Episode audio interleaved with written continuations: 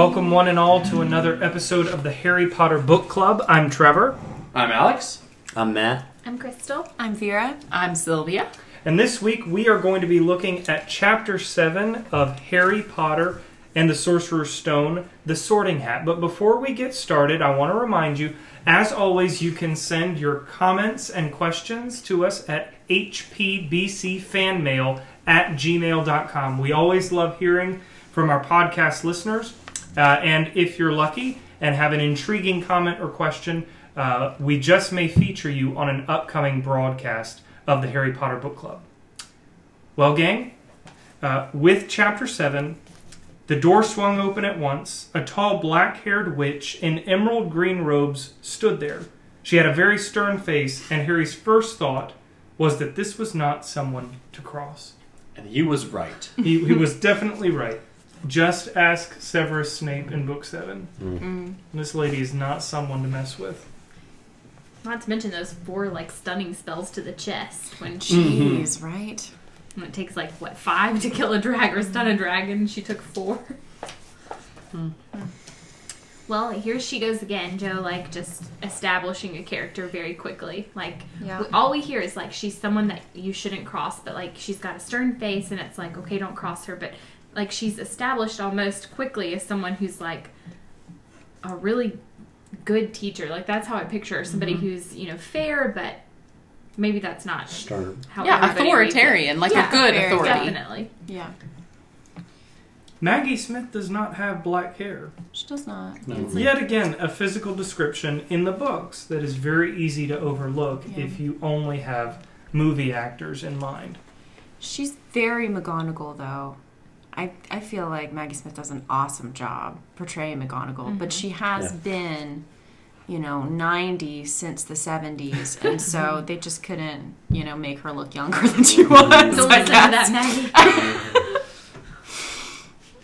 Well, I mean, Accurate. Accurate. she's in Hook, right? She's in Hook. She was Yeah. the She's old in Hook lady as Grandma Wendy, Yes. which was from the 80s, early 90s. When is Hook? from? Nineties. Early I 90s? mean, Yeah. okay, yeah, that's Rob, what I'm just saying. Robin Williams was like a baby. Anyway, Yeah. Um, but yeah, I feel like rest in peace. I feel like McGonagall is very quickly established, like you said. She's very no nonsense. I feel like.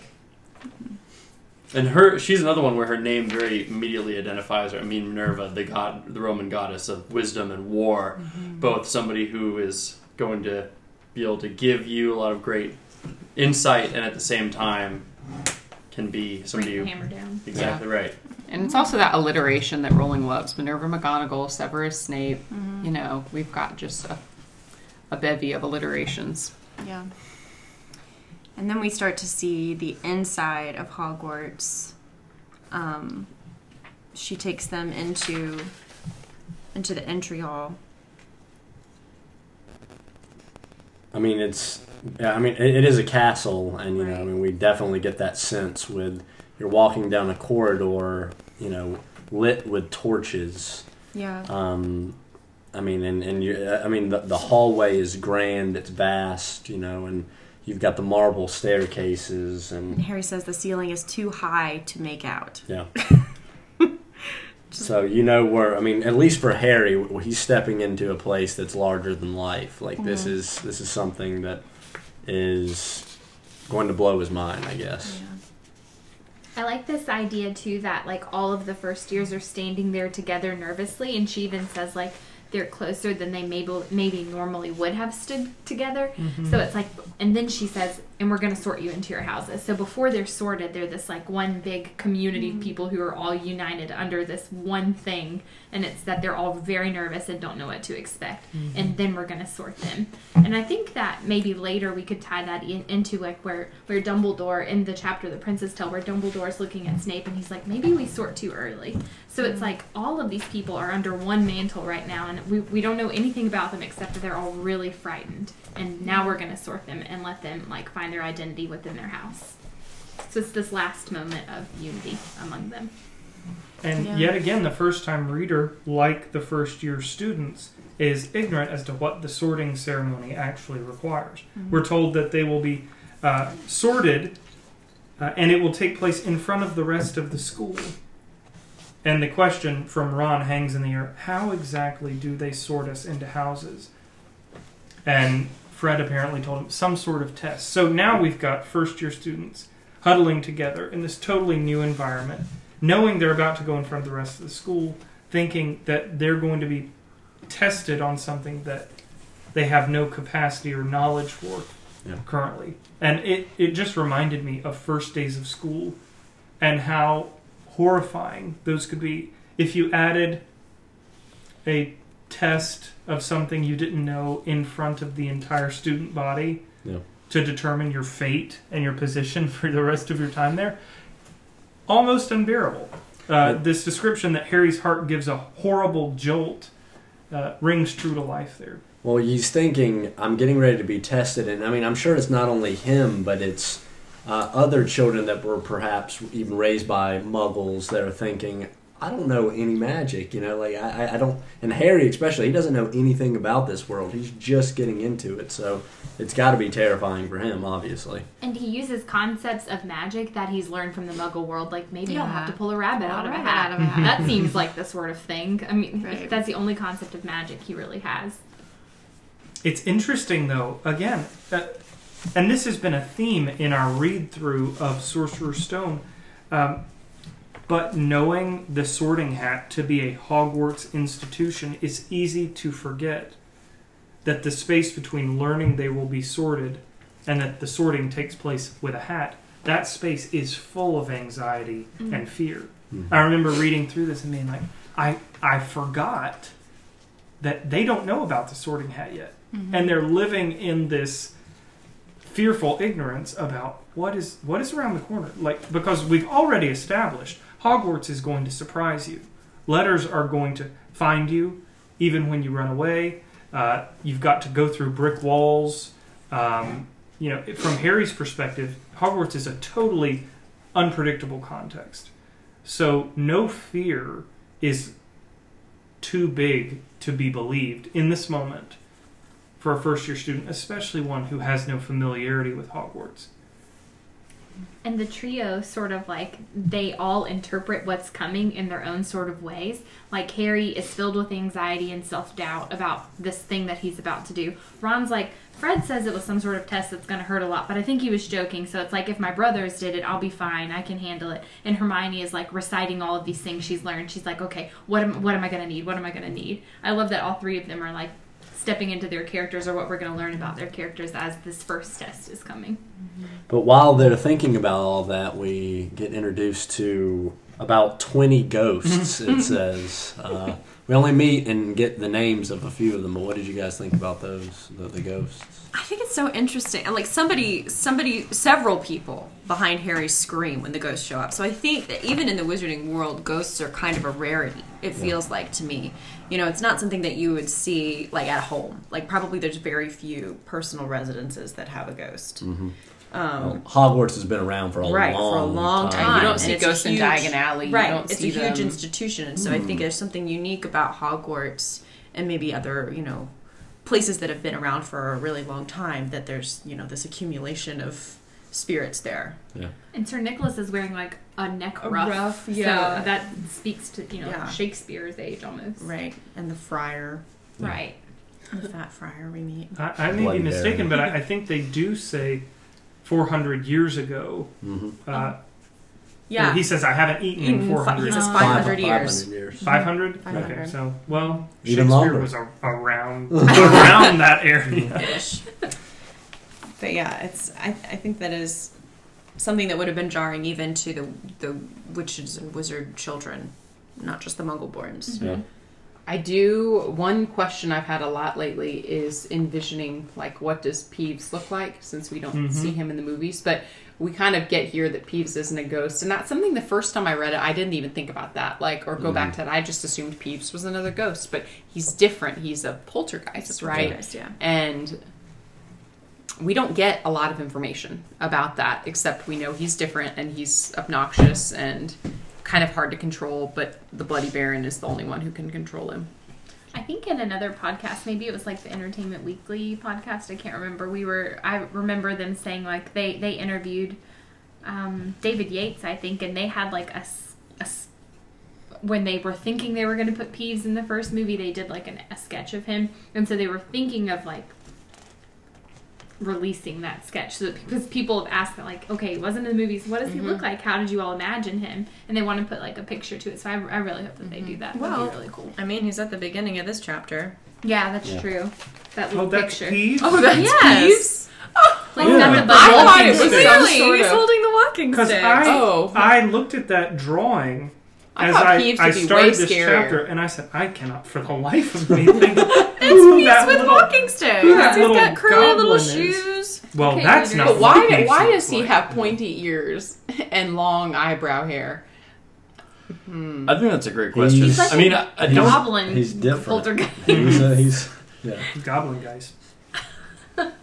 I mean, I always pictured him like that because that's the illustration Well, I was given. That I was so. That is so smart of you because I just was like, a It was magical right there creature, front of maybe us. from Yeah. Gringotts. Peeves. What Pass are and you gas. talking about? I don't know moved what on. Peeves looks like, but I know he does not look like that. All right. I to didn't read this imagine him to page have of as one much thirteen of a Published face. version Yeah. of Peeves. So Yeah, and This the, time, the language David isn't Yates, super helpful email either. Us. Let us have a view of that picture, please. Um, I think that like to use the term poltergeist when like geist is like the German word for ghost, and like polter is just somebody that makes disturbances or like messes things up. Like I understand it totally fits his character because he messes things up all the time, but it doesn't really distinguish him from being a ghost it's very like well. a different, like a subtype almost. seems Just like a ghoul. But they're saying he's Yeah. not one. He's Yeah. not a ghost. That's another textbook we need. One thing that did bother me with the naming of the ghost is there's this there's the frat, fat friar, and it didn't really quite occur to me before. But what is a friar doing? A member of like the Dominican or the Franciscan religious orders participating in Witchcraft. witchcraft. I mean, that's like a pretty. I don't know. I think that's a pretty explicit prohibition from those orders. like, you don't mess around with like I don't know. It's just it's, it's just like when you know people make comments like "Good Lord" or something else like that. It's like what what do you worship? What what is the what is the what is the religion in the Harry Potter world, and what sense do they try to make of the divine? Or whenever they use um, yeah, the Godfather, right? Um, that uh, Padfoot is Harry's godfather. It's like, well, what? How did that happen? Was Harry baptized? Where was he baptized? What church was he baptized? You know, did, when he writes to Severus, uh, is he ever? I mean, not Severus to um, Sirius. Is he ever like? You know, did uh, you know? Uh, Ron and I are struggling over the debate of Second Corinthians thirteen. You know, could you help us to understand like what's going on here in your spiritual wisdom? No, I mean, you never hear about this. He's not. He doesn't. I don't know. Just very like loose, vague conventions of the church Mhm. that are pulled in, things that we would recognize Yeah. from our lives. I, I get that, but I just I, I don't know. I feel like there should be more there. Yeah. This is a whole culture that has this mm-hmm. obviously a very interesting interaction with It's with something- spirits and mystical items, but at the same time, like no religion. Tolkien No religion. wouldn't do that. Tolkien was too cautious, and she was more, I think, just going with the flow, maybe.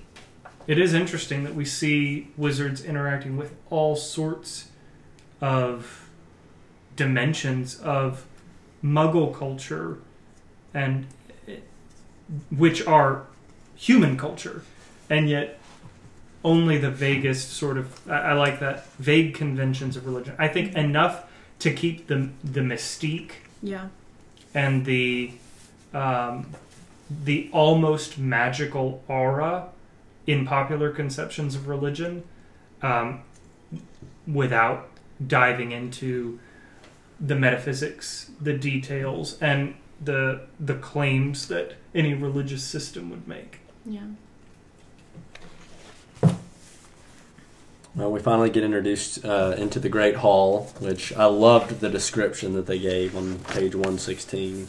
Um, just you're going in there, there's thousands and thousands of candles, four tables, there's uh, glittering golden plates and goblets, and the, the ceiling is, uh, I mean, just a velvet star like canvas. I mean, it's it is a beautiful picture. And again, I thought the the movie did a fantastic job um, in recreating this scene.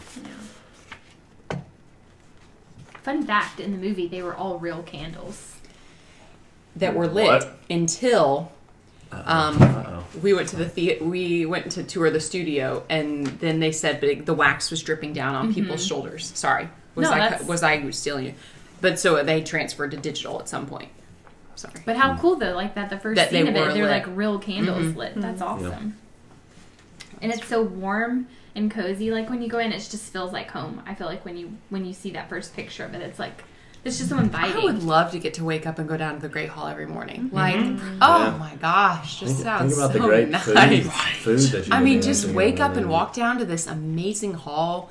Like, I don't care how bad the homework is. I mean, take me to Hogwarts. That's what I have to the say. story of my life. Yeah. Well, the death rate's a little high. I don't know. For a school. Yeah, I mean, like bre- having a great breakfast is wonderful, but at the same time, like Yeah. We're going to be warned that if you transgress a certain rule at the end of this chapter, you will die a very painful death. Mm-hmm. Yeah. So enjoy the sausage links. Well, if there's seven different types of sausage links, it might be worth it. Seven is a very magical number after all. So then we meet the sorting hat, and it starts to talk. And, extremely dirty Yeah. sorting hat. It's been used who knows how long. Well, Right. since Gryffindor started Hogwarts, mm-hmm. Yeah. I guess. Yeah. because it's his hat. and all It's the his other ones. hat. Did do we ever find out Wait, it's his where the sorting hat actually came from? It's I- Dr. I'm- Gryffindor's It is hat. okay. Gryffindor's Yeah. hat. Yeah, sorry for that mental In, lapse. in one of in one of his in one of his um, sorting songs, he says, "And Godric whipped Whipped me off off his his head," head. and Yeah. blah blah blah. Yeah. So was it talking before it became That's like probably the not. I think he enchanted it to do this he job. put brains in him. That's Yeah. what he the song the Right. Sorting Hat sings that song. Yeah. That Godric Gryffindor whipped him off his head and put brains in him so that he could sort them yeah. instead. Hmm. I love I love how he speaks in mostly hat based puns. That makes me really happy. And that he rhymes. It's it's nice. Do you think I always that's look a forward to the choice sorting that song. the hat is making, or do you think that that's like part of the way that he was enchanted? To sing. Well, Yeah. according to Ron, he has the whole year to do nothing but Yeah. think of a Yeah, new but song. think of a song. So, That's the way I kind of thought He's of it. being Is clever. yeah, he is thinking of songs because I mean, if you got to make up a new song every year, you know, for I don't know how many. I mean, we know at least five hundred. The or kids so. aren't going to remember after like you know you can reuse song seventy seven you know after because then Well, it's like the great great. I But it's think like an intellectual activity. I, I think yeah, Yeah, the it's sorting always hat has more integrity than that. He wants to actually. and reflect the times because we see in one of the Because he's a books hat. he starts warning people like stick stay close to your out friends. Yeah. Yeah. So He is a he's hat, politically relevant. He is a, a hat, but he caps them all. You must remember that. Mm. Right? Caps them all. I love, I love I'll eat myself if you can find a smarter hat than me. That makes me Yeah. really happy. I'll eat my hat if you can. Yeah, it's a pretty funny song. I, I did enjoy that.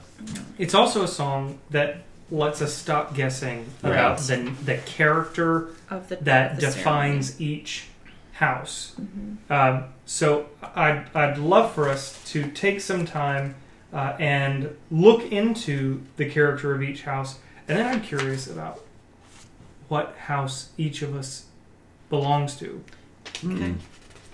So first, let, let's let's begin with Gryffindor. They're defined by bravery, courage, daring, nerve, and chivalry.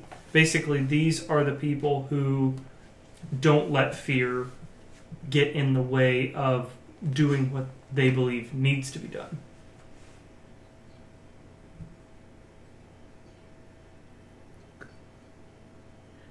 Crickets.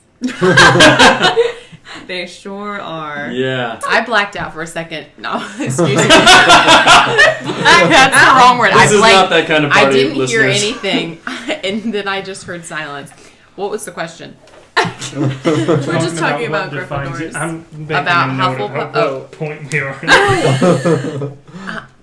It is Um, absolutely worth keeping. no. Yeah, with uh, do you want me to go ahead and start? Like, this Yeah, go ahead, go- go Okay. Um, yeah, I mean, with of course, everybody wants to be the Gryffindor. You know, after Ah, Harry, Not Hermione, everyone. Ron. Not No, of course, everyone. not everybody. Not everybody wants to be Speak Gryffindor. for yourself. Um, but the, but the bandwagon people all want to be Gryffindors Yeah. because that's well, some of us get sorted into that house and we can't help it. Okay. Um, You have courage just exuding from every every, pore in every, every pore, every pore. But yeah, and daring. we do we do see that. Um, you know, there's daring, nerve, chivalry. I mean, they're generally a, a, brave bunch, and uh, I mean, even though Harry doesn't think it yet, um, of course, throughout every single book, he shows extreme bravery, but he also shows, I mean, many characteristics. I mean, you see overlapping of uh, of a lot of this. Um, you know, there's a lot of people in here. I mean, I, I, we're going to talk about, I guess, Hufflepuff, Ravenclaw, Slytherin, all these, uh, but I, I feel like at some point you can point Harry. You know, he exhibits all of the characteristics Yeah. of, of all these houses. Um, at, at some point, even Slytherin. So it seems to me like these are more aspirational Yeah. aims rather than simply descriptive terms. It's it's more that the people in Gryffindor aspire to be Hmm.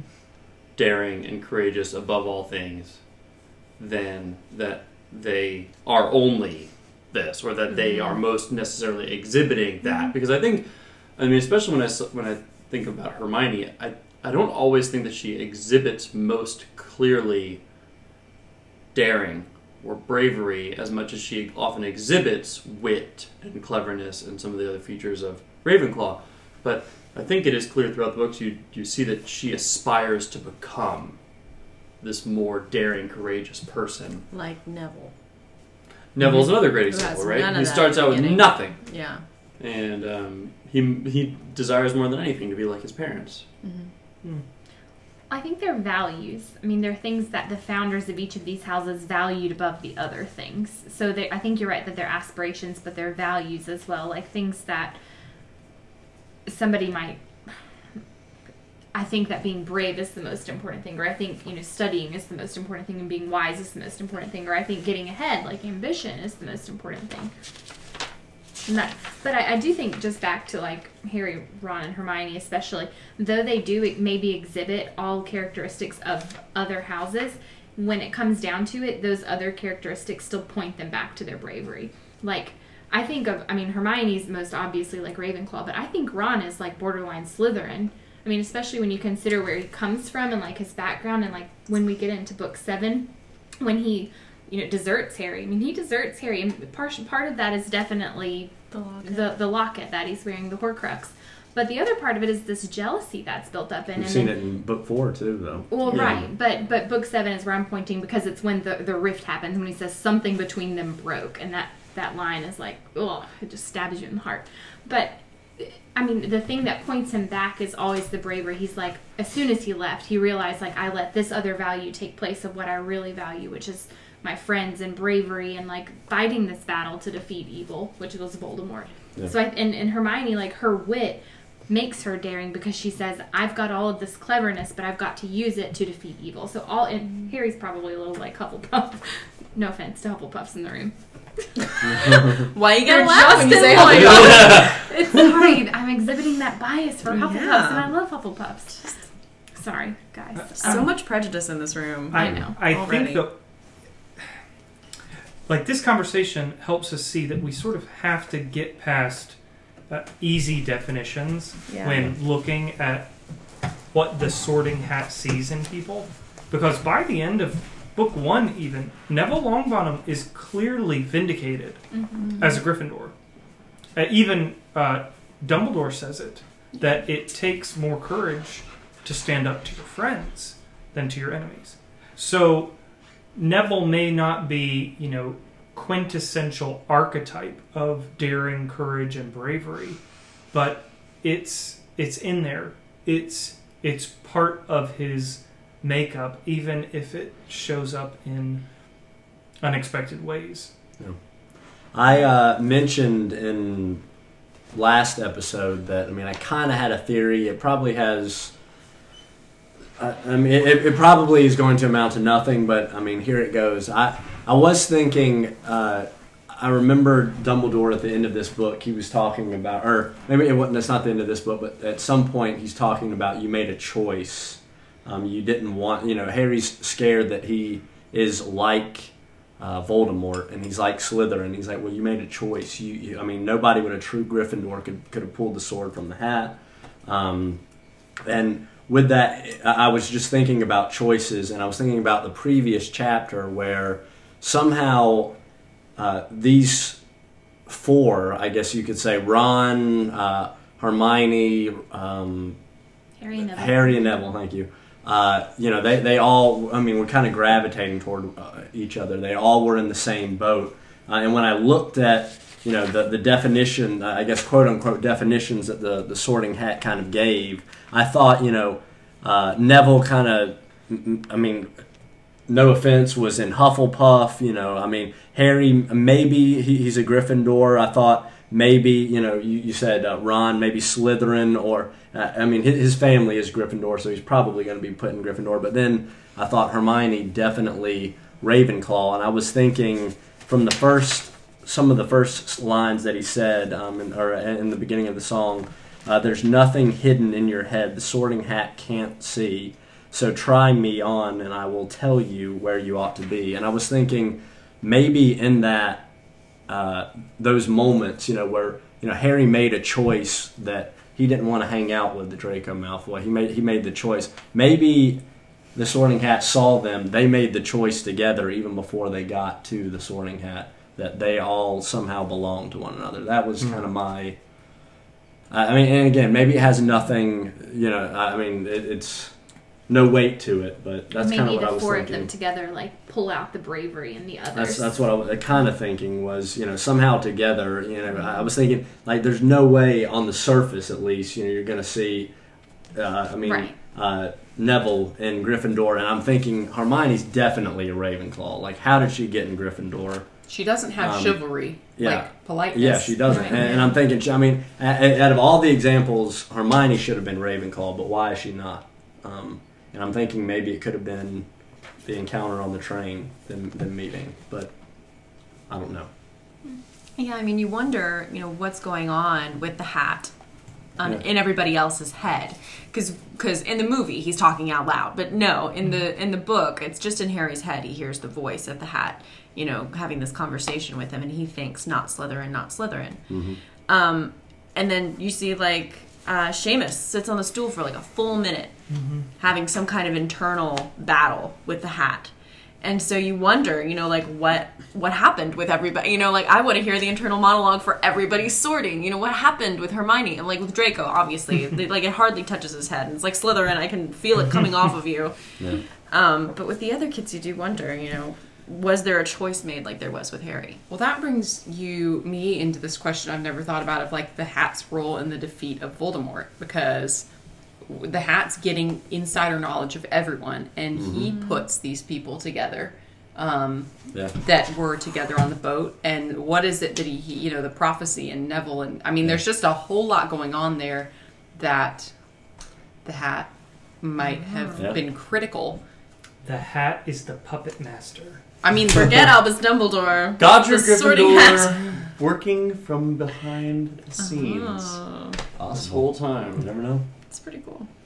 I The, mean, he's wave, ki- the battle is still continuing between Slytherin and, and Gryffindor. with his song, I don't know. I feel like he's kind of the hat's playing the fool, but he's you know he's that wise man Yeah. underneath, um, where he puts the three. You know, if they didn't, if they weren't in the same house, obviously they wouldn't have been as close. Mm-hmm. Maybe not even a trio. Maybe Voldemort's not defeated. Who knows? Mm-hmm. The Sorting Hat can see what they can't. Mm-hmm. Shall we talk about Hufflepuffs? Let's. Unless people want to identify themselves as Gryffindors now. Let's talk which about would them at- first, at the and end. let's- Yeah, let's talk about them all. Huff- Hufflepuff first. Okay. You might belong in Hufflepuff where they are just and loyal. Those patient Hufflepuffs are true and unafraid of toil.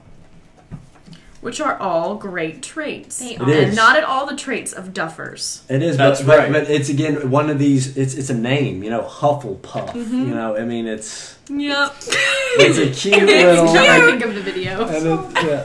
I'm a Hufflepuff. Yeah, it's it's really the name, and I mean, I think Badgers, though, while they're cute, are Are not very aggressive. yeah, not just like you can you can't just go up and pet a badger. yeah. Especially not a honey badger. Ooh. Oh no! Ooh. See YouTube for more information. But I mean, of course, you've got Cedric Diggory. You know, he's kind of the, the I mean, he was a Hufflepuff in, Yeah. in the Goblet of Fire, so He's kind of the he's he's a star. I mean, it's not like interesting- Hufflepuffs can't be stars. H- Thing Here's the is, thing: though- in in a lot of the early parts of the book, we hear opinions Yeah. about others. Yeah. Whether it's wizards talking about muggles, muggles talking about wizards, Malfoy talking about other families, or people talking about Hufflepuffs.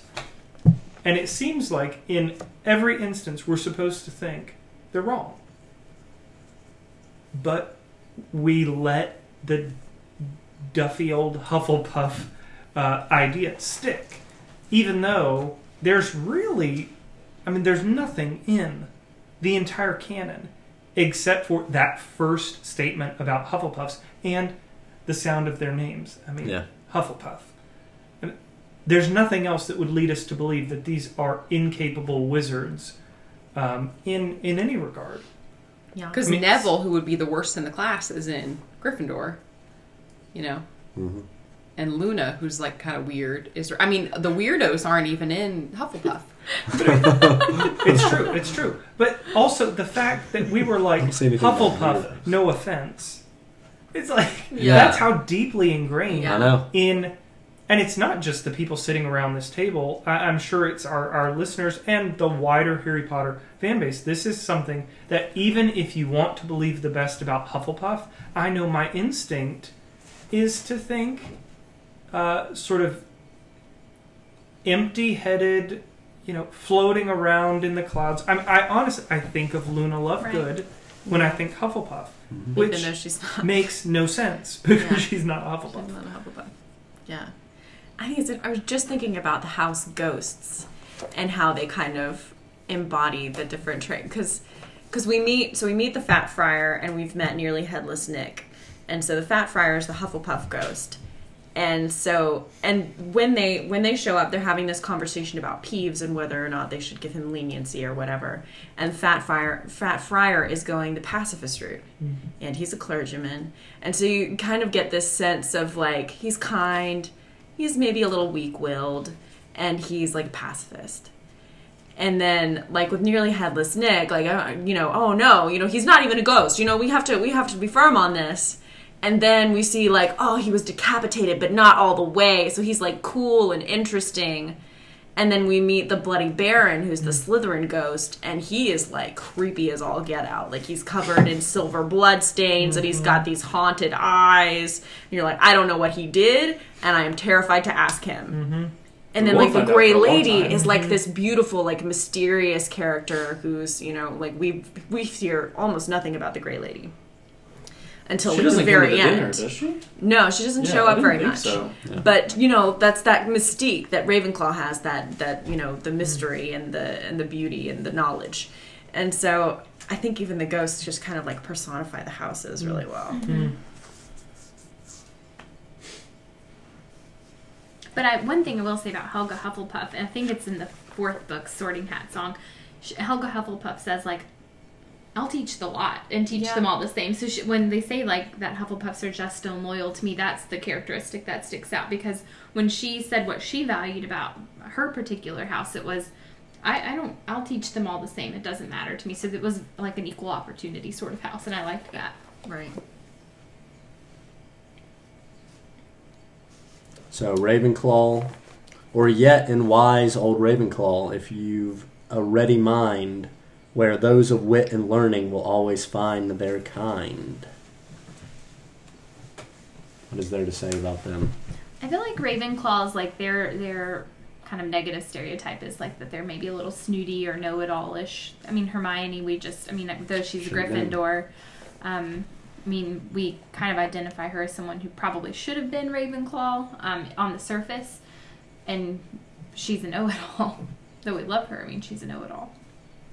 But even the Ravenclaw, like the people who are in Ravenclaw, they're always pictured as sort of like turning their nose up at the other characters.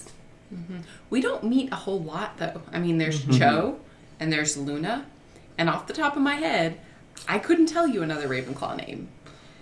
It, it unless we want to look like Terry Terry Boot. Boot. Yeah. so, Yeah. um, But it's like the group of Ravenclaws over there were, Mm-hmm. you know, standing off on their own. So it's just sort of like when they're described, it's like, well, we don't know them because like they're they're a pack. They stick together and they don't really intermingle. Mm-hmm. they might also be Well- less social because they just are like in their own little world, like in a, not a bad way, but just like a you know you think of a Luna, Luna she's way. just reading and she's so engaged with learning that Mm-hmm. it's not like you know Ernie Macmillan who's having all these interactions with the Gryffindors. Maybe they're just kind of often researching and reading. But also like the setup of where they are. I don't know. I feel like uh, we we see Gryffindor Tower a lot, so we don't think of it as isolated. But I always felt like the passage to get to the um, the Ravenclaw Tower was in some ways even more difficult because they didn't they couldn't just get like a password from other friends and like figure out how to get in right like every time you wanted to get to bed you had to do a trivia question you know you or and- like solve a riddle. or solve a riddle. Yeah. And these were they, they were complicated. Like Yeah. this was not super easy. And if you were really tired at the end of a late night of studying, like you may find yourself sleeping on the Yeah. on the on the floor outside because you weren't witty enough Uh-huh. to get to bed. And that would be Um, embarrassing. I mean, there could Yeah. be some Be social awful. shaming there. Like, oh, you couldn't, you know. Figure it out. Mhm. Um, so anyway, and then uh, in contrast to that, uh, you know, uh, the Slytherins they're sort of off. You know, when you go off the dungeon, that sort of is intimidating in that way. Whereas I feel like the physical setup of Hufflepuff is like purposefully non intimidating. Like it's right next to the kitchens. There's all these big fires. It's very cozy. Like you get all the smell of the warm baking bread every morning coming from the kitchens into your into your room. Like this is not a place where you're like I don't know. I feel like everybody feels at home in a place that smells like warm baking bread, or maybe that's just me. No, No, that's everyone. So last one is, um, or perhaps in Slytherin you'll make your real friends. Those cunning folk use any means to achieve their ends.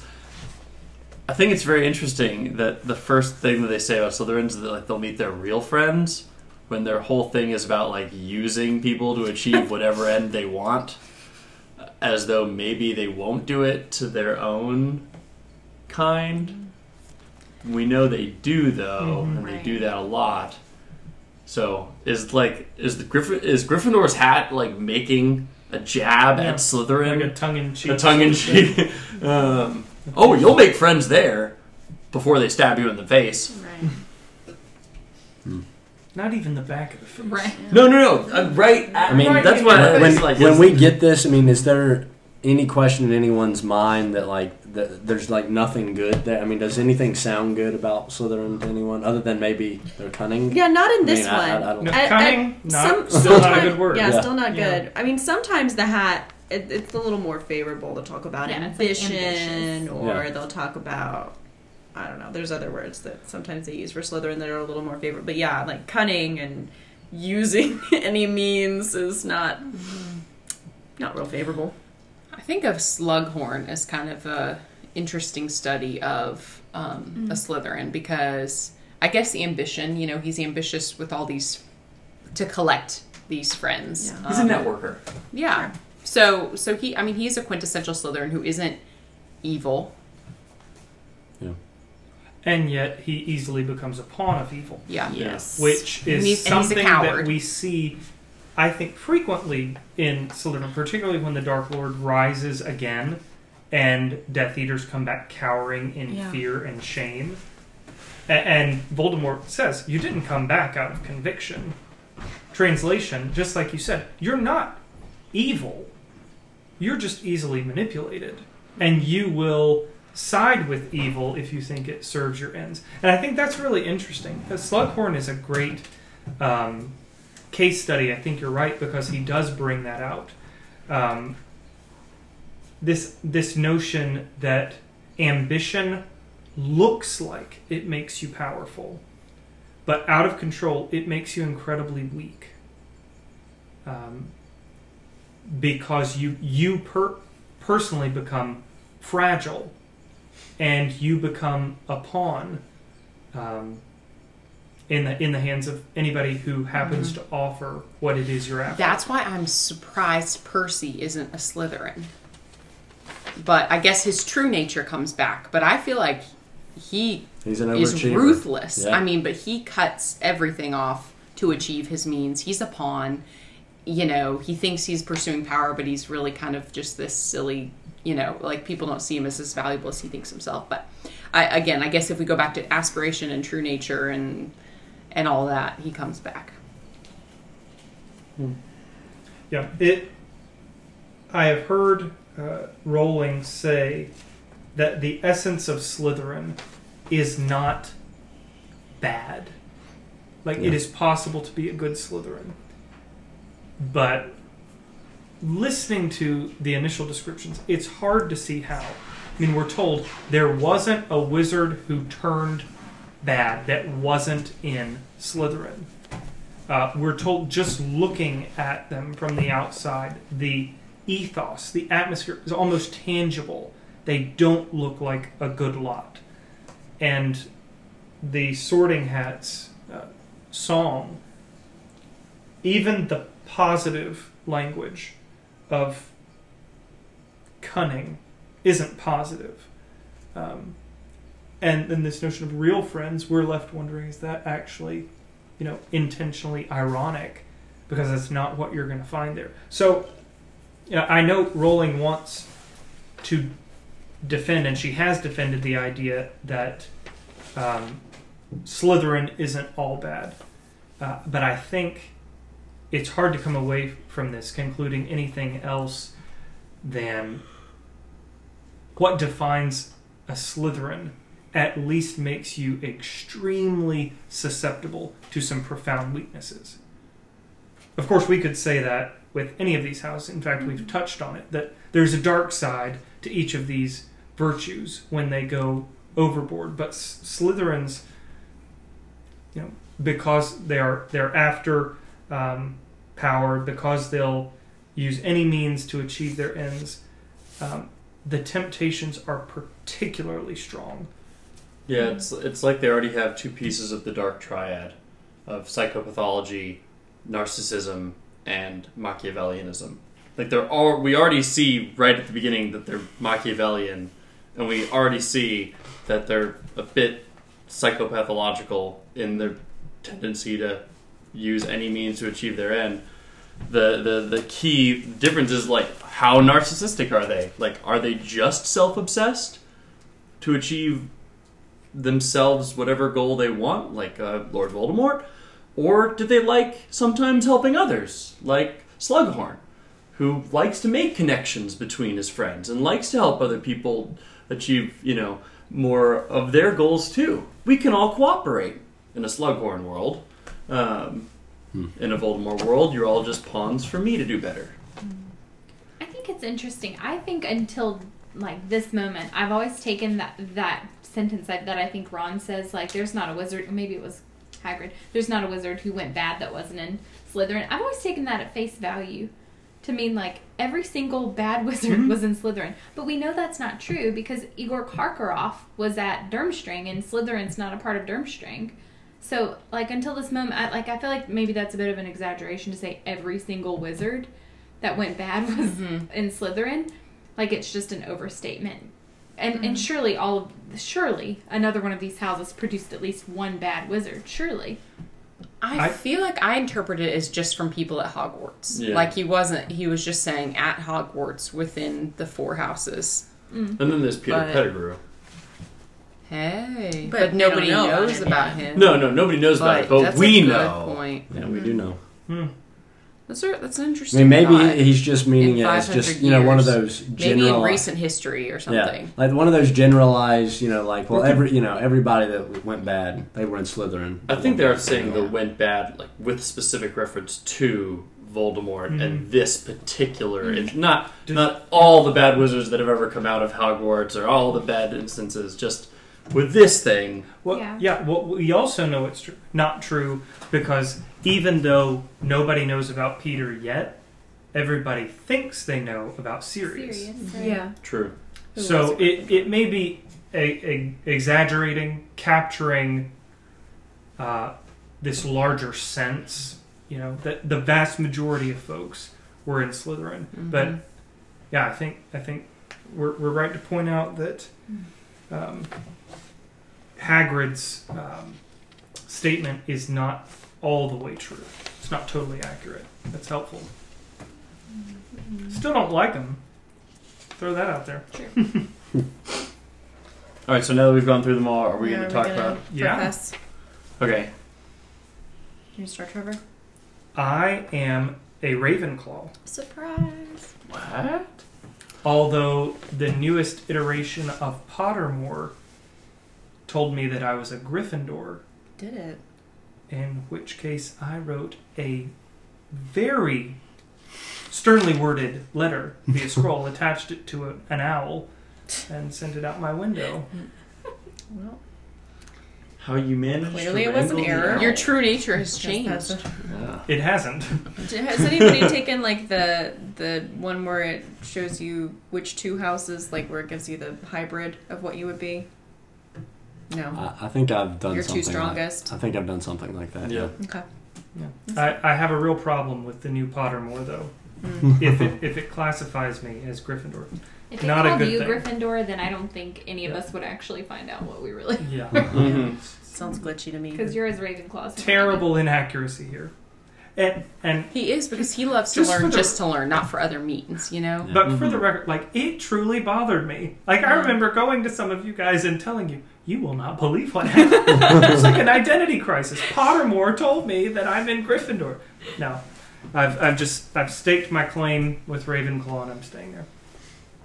Alex. Um, I actually gave this this very little thought before um, my younger sister came to stay with us, and she is a very adamant Hufflepuff with a Hufflepuff mug. And I remember asking her one morning what she thought. She was like, "Well, of course you're Hufflepuff. I mean, of course.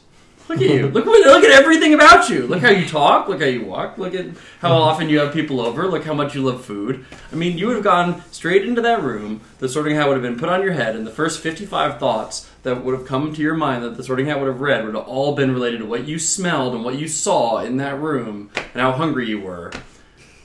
You'd have been sorted into Hufflepuff immediately. And once I learned how close the dormitory was to the kitchens, I, I was yeah, I was sold immediately. And you took the test, and you got Hufflepuff. Yeah, that's also true. it true. was accurate. Uh, when I took the test, I- I've taken it a few times, and most often I've gotten Gryffindor. But I thought when I first took it, I was the answers I was choosing. I thought I was actually going to get Ravenclaw. I've gotten Ravenclaw one time, but I did do that. You know The the hybrid. the hybrid thing, and I'm pretty close to Ravenclaw and uh, Gryffindor um, most often than not. So that's me. Well, this is Crystal, and I'm most certainly a Ravenclaw. I was obsessed with Hermione when I was 11, and I still am obsessed with her, and I've just l- learned to love learning because of her. And I'll stake my claim in Ravenclaw as well. Uh, this is Vera. I so I don't know. I used to get Gryffindor all the time, and I was like, I think that's fairly accurate.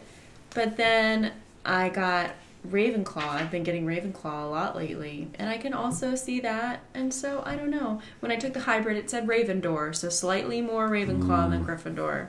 Hmm. So So I if the Sorting Hat listened to your thoughts and where you desired to be, I would probably be in Gryffindor. okay, here we go. but I I also like the traits of Ravenclaw and would be very happy there. So I don't know. Well, I'm Sylvia, and I only took the test once and was Ravenclaw. But I will throw this out there. Um, I took a personality assessment recently, and it's like dividing you into four core things. And my top um, value is power. Um, and as I've been thinking about it, I actually think that's pretty accurate. That a lot of I'm very like results and action oriented, and like I think power is an underlying motivator. Um, using power for good, but trying to again to use power to create a positive result. So I would not be surprised if there's if I'm a Slytherin hybrid. Um, because I feel like there's even though it doesn't go into it here, don't you think the love of power is a Slytherin thing? And sort of like we said, Slughorn can use that for good. Um, however, according to my results, which was a couple years ago, I've not done anything recently. I was a Ravenclaw, so I'll, I would prefer that. But but I think full transparency, I, there could be some Slytherin in there. Sorry, This is the sorry, first husband. time hearing of it. this is like the past couple days. Something I've been thinking about is like, what is this thing? And how to power tell. and Next week yeah. so full full disclosure, Hmm. have fun. We'll talk offline. Raising children together. Well, if we if we want to move on, Albus Dumbledore uh, gets to his feet. Uh, he was beaming at the students, his arms opened wide, as if nothing could have pleased him more than to see them all there. Uh, here, I was just struck that uh, Dumbledore's affection for the students immediately causes us to feel a great affection and affinity back toward him. And then, of course, he's about to say something. profound. I would like to say a few words, and here they are: nitwit, blubber, oddment, tweak. Thank Thank you. and and here, the the juxtaposition of Dumbledore's gravitas with his silliness, it's like so surprising, so unexpected, but totally endearing. We're like, here's a guy that we can have fun with as readers, uh, and I, I certainly think that proves to be the case. Yeah, I think too, like he's so he he kind of gives off this air of like nobility, or um, so many people like look up to him and respect him, and every interaction, especially that Harry has had so far with or about Dumbledore, has been like all of these accomplishments. He's somebody that could come off very um, unapproachable. So the idea that he's somebody who stands up and like welcomes them, like he's so happy and says these like ridiculous words, these ridiculous words, they it just makes him more lovable as a character. It makes him mm-hmm. somebody that they, like you said, can have fun with. But it's somebody who's not so intimidating. Mm-hmm. He So it's doesn't take like he himself too does it- seriously. Right, and it's almost like he does it purposely because he recognizes that in him that he could possibly, you know, be standoffish to these students and I mean, he knows several of them by name, and he is so lovable, and I, I like that about his Well, we character. said all the way back in our inaugural episode that even on that first night when we meet Dumbledore, he uses humor to diffuse a very difficult situation. Mhm. Yeah. So I think yeah, that's that's totally on point. What you're saying. and he's a bit mad, Yeah. according to Percy. I like that. Is he is he mad? Mad. He's a genius, the best wizard in the world. But he is a bit mad, yes. like not mutually exclusive. They could be both. and it's it is funny that Percy. I mean, with the point you just made, um, you know, uh, obviously almost idolizes him. I mean, he's a genius, and Percy takes himself too seriously. You know, and Fred and George try to diffuse. You know, and like make fun of him because he's taking himself so seriously about being a prefect and, and all that. So it is interesting with that point that you made that Percy's the first uh, voice, or you know, Harry's asking, you know, like, hey, is he mad? And Percy, of course, answers, but he loves him. And then the food comes, and we finally see Harry like getting full on food, and it's like this. It's this idea of like safety and home again. Like this is now he's like sorted into this house, so it's like something he didn't have with the Dursleys. He did have the house, but he didn't have this like love and care and food and warmth and welcome. And now he's got this like hospitable environment. That's he turns around and the table is just like filled to the brim with food, and he eats his fill, which is something. I mean, we hear him say, like, you know, the Dursleys never starved him, but he's never had this kind of food, and everything he ever had was like, if, if he really wanted it, Dudley ate it. So this is the first time he's actually, like, he has that security, like, because food does offer Mhm. security. Mm-hmm. And it's like steak and potatoes and, like, these delicious foods. Yeah. I find it interesting to overhear the conversation that takes place uh, o- over dessert in particular, with Seamus saying, I'm half and half. Mm-hmm.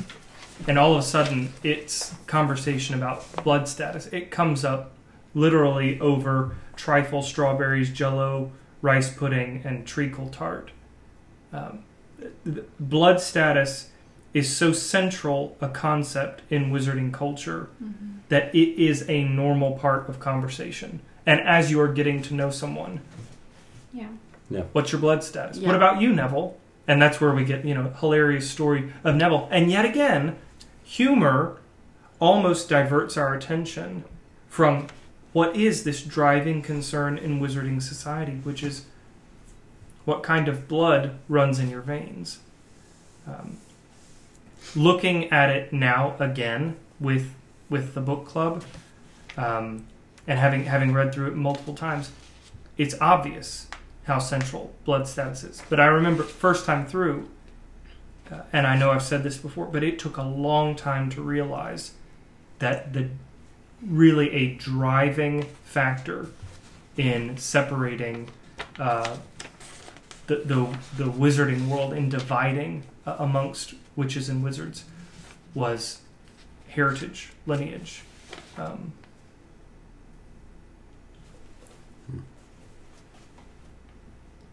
And I think it's like even though they're declaring themselves like what they are, we kind of see like that family origins and like your your blood status. It doesn't really determine your social status unless you're identifying with that particular group of people and what they what they hold dear. So like the Malfoys, we know they're purebloods, but so is Neville's family, Mhm. and so is so is Ron's family. But unless you're like holding on to those Mhm. beliefs as like something that you also value, you're you're a social outcast. mhm. And it also it doesn't necessarily mean wealth either. Because like when we think of like pure blood in this society, like at least for me, with the way Malfoy the way the Malfoys talk about pure blood, it's like you have money, you can get ahead because you can like donate things to the ministry and get all of these awards for just simply donating money. But if you if you don't do those things, then you know not only are you like a social outcast, but it also doesn't guarantee you have any kind of wealth. Like the Weasleys later they say like Ar- Arthur could have had a new job or a new position. He could have gotten promotion, but it's his love of like Muggle things Hmm. and his acceptance of Muggle things that kept him from being promoted.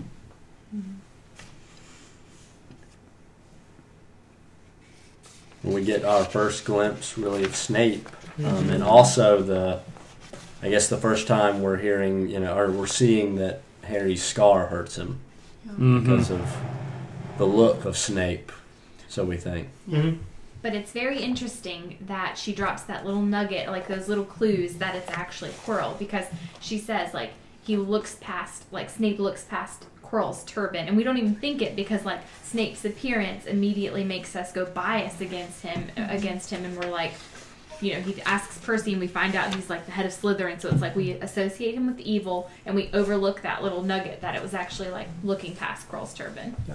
And what's interesting is in the movie, this is captured. Mhm. And if Yeah. you're looking for it, you see it. What's interesting, though, is she does not describe their body positions. She leaves it to the imagination. Snape looks past the turban into Harry's eyes, which tells us that Quirrell's back is to Harry and that the back of his head Mhm. is pointed that way. Yeah.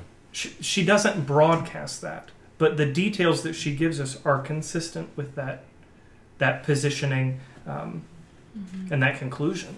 Right. Yeah.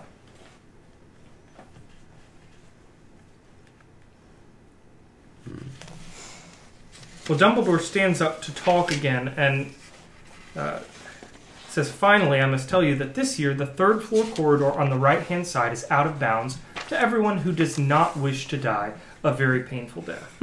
uh, we, of course, know that this is related to Hagrid's business at Gringotts, the attempted robbery. Uh, we'll, you know, dive very deeply into that part of the castle. My immediate question is Is this really a necessary risk for Dumbledore in order to protect uh, the Sorcerer's Stone from falling into the wrong hands? I mean, to put it into an easily traversed part of the, the castle and basically just offering sort of a verbal warning hey, students, stay away or you'll die. Um, that seems risky to the students, but also to, to Dumbledore's own purposes. Yeah. Not as secure a place as I'm sure the headmaster of Hogwarts could have come up with. hmm I feel like him even saying that, you know, Fred and George probably have to be thinking, "What's there?" Yeah. Yeah. I mean, I mean, we don't really have to go in. Maybe- Maybe, if, maybe if we can just get past, you know, and at least look in the door and just see, you know, and then it, it just feels like that's just an open invitation for any troublemaker to, to come Well, running through the door. for me, for a castle with so many secrets, hmm Right. uh, so many secrets that even Dumbledore knows he hasn't plumbed the depths of them. Surely there's a more private place than where where it ends up being hidden. Yeah. And he tells them where it's at. Like, Right. don't go right there where it's at, where it's hidden. Don't think of a zebra. Yeah. Oh, you just Exactly. did. Sorry. Like, yeah. Yeah. don't go over here. Oh, Right. oh, now you're te- like now you're, you're somebody's bound to. If only he had been thinking about needing a place to hide something as he walked down the, Uh-huh. the fifth floor corridor. Then Dumbledore would have had a great answer, ready to rock and roll. But oh well. Well, it kind of ties into the last chapter where Harry or Ron asks Harry, like, "Do you think he meant for you to go after the stone?" And Harry's like, "I think he let, wanted me to have that shot." So you almost think like, is is he letting somebody go for that shot, like by telling them where it's at? Because Dumbledore has done stranger things, like leaving Harry in house where he's being neglected and not mm-hmm. telling them straight out.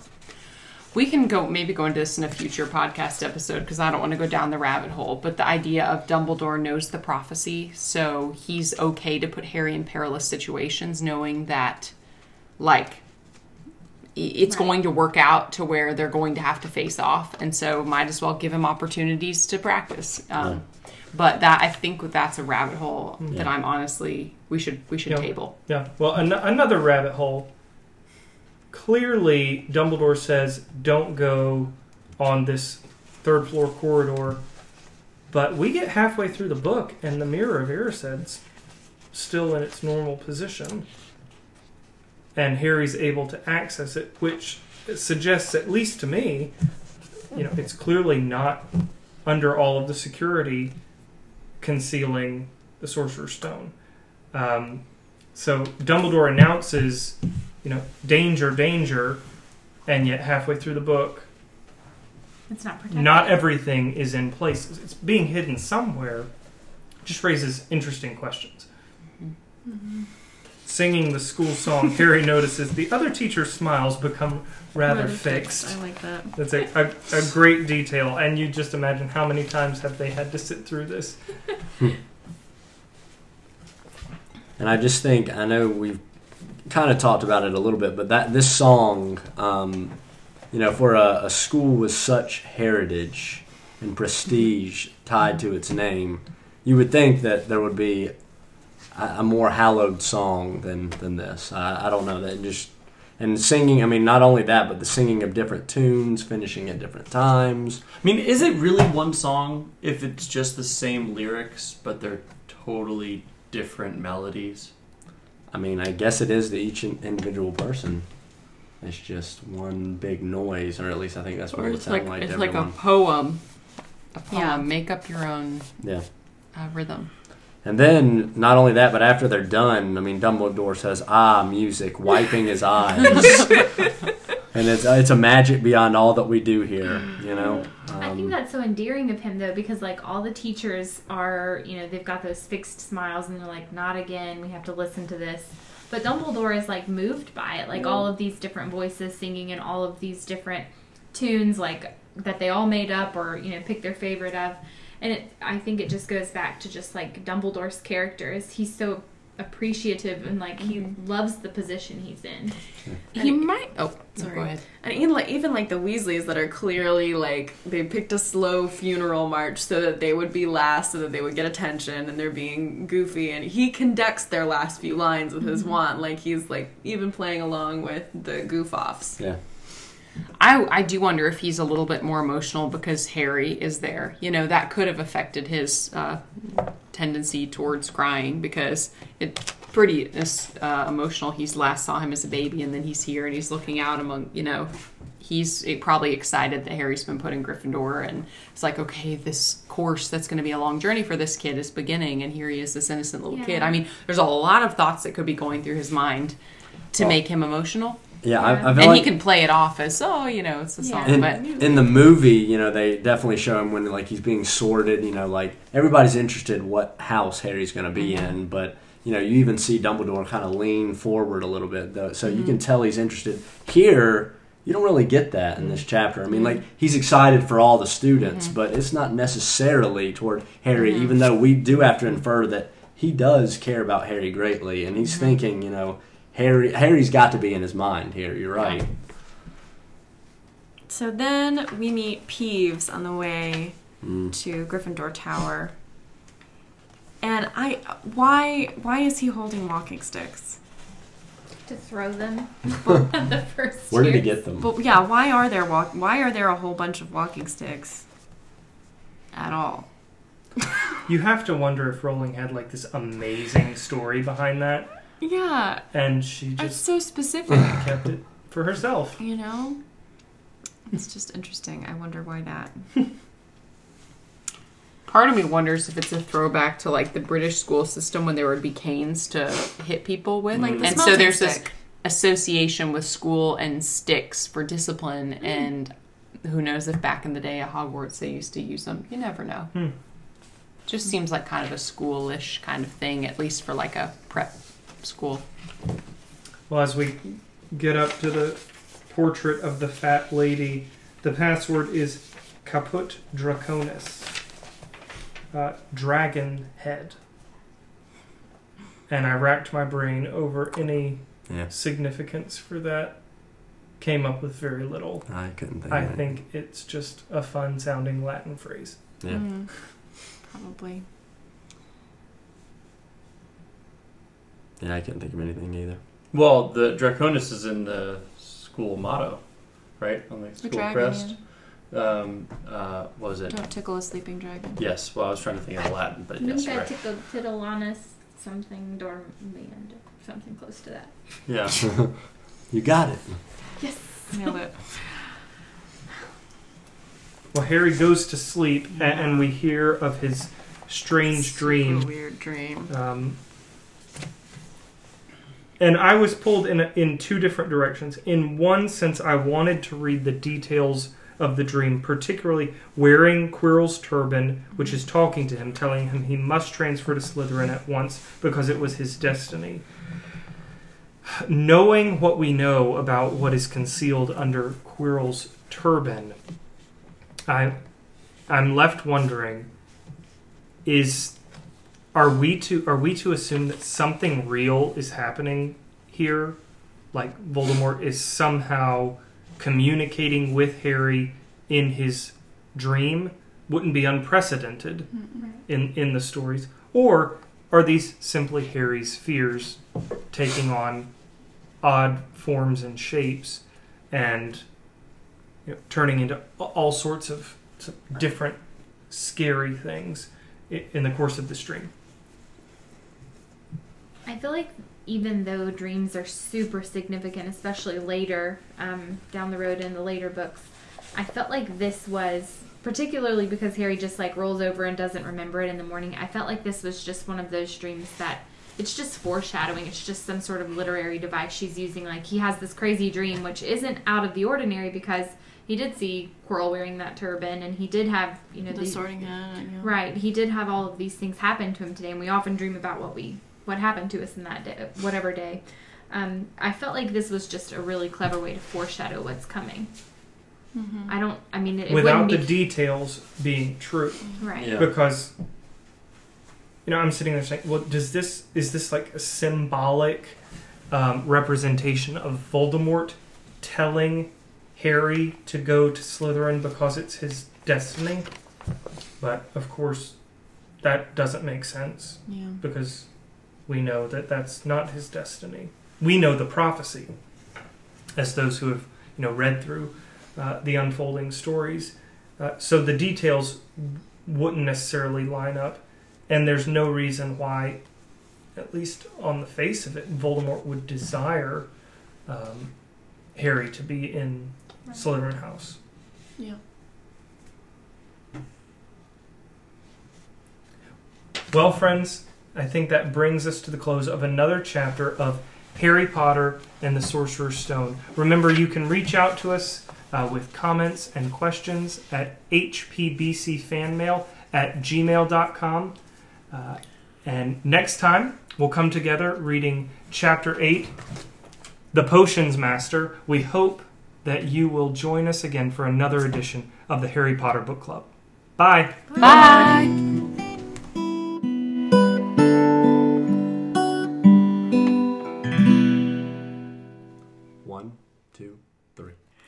Hogwarts, teach us something, please, whether we be old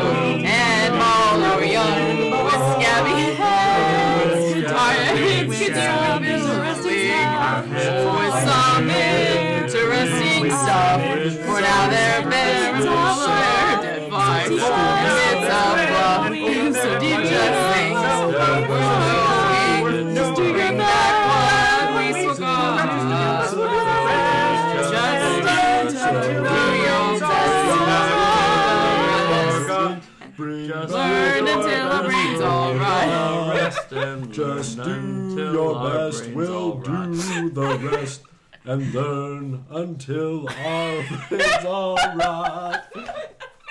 Can we please listen to that Yes. real quick? I completely I'm so lost tired, but please.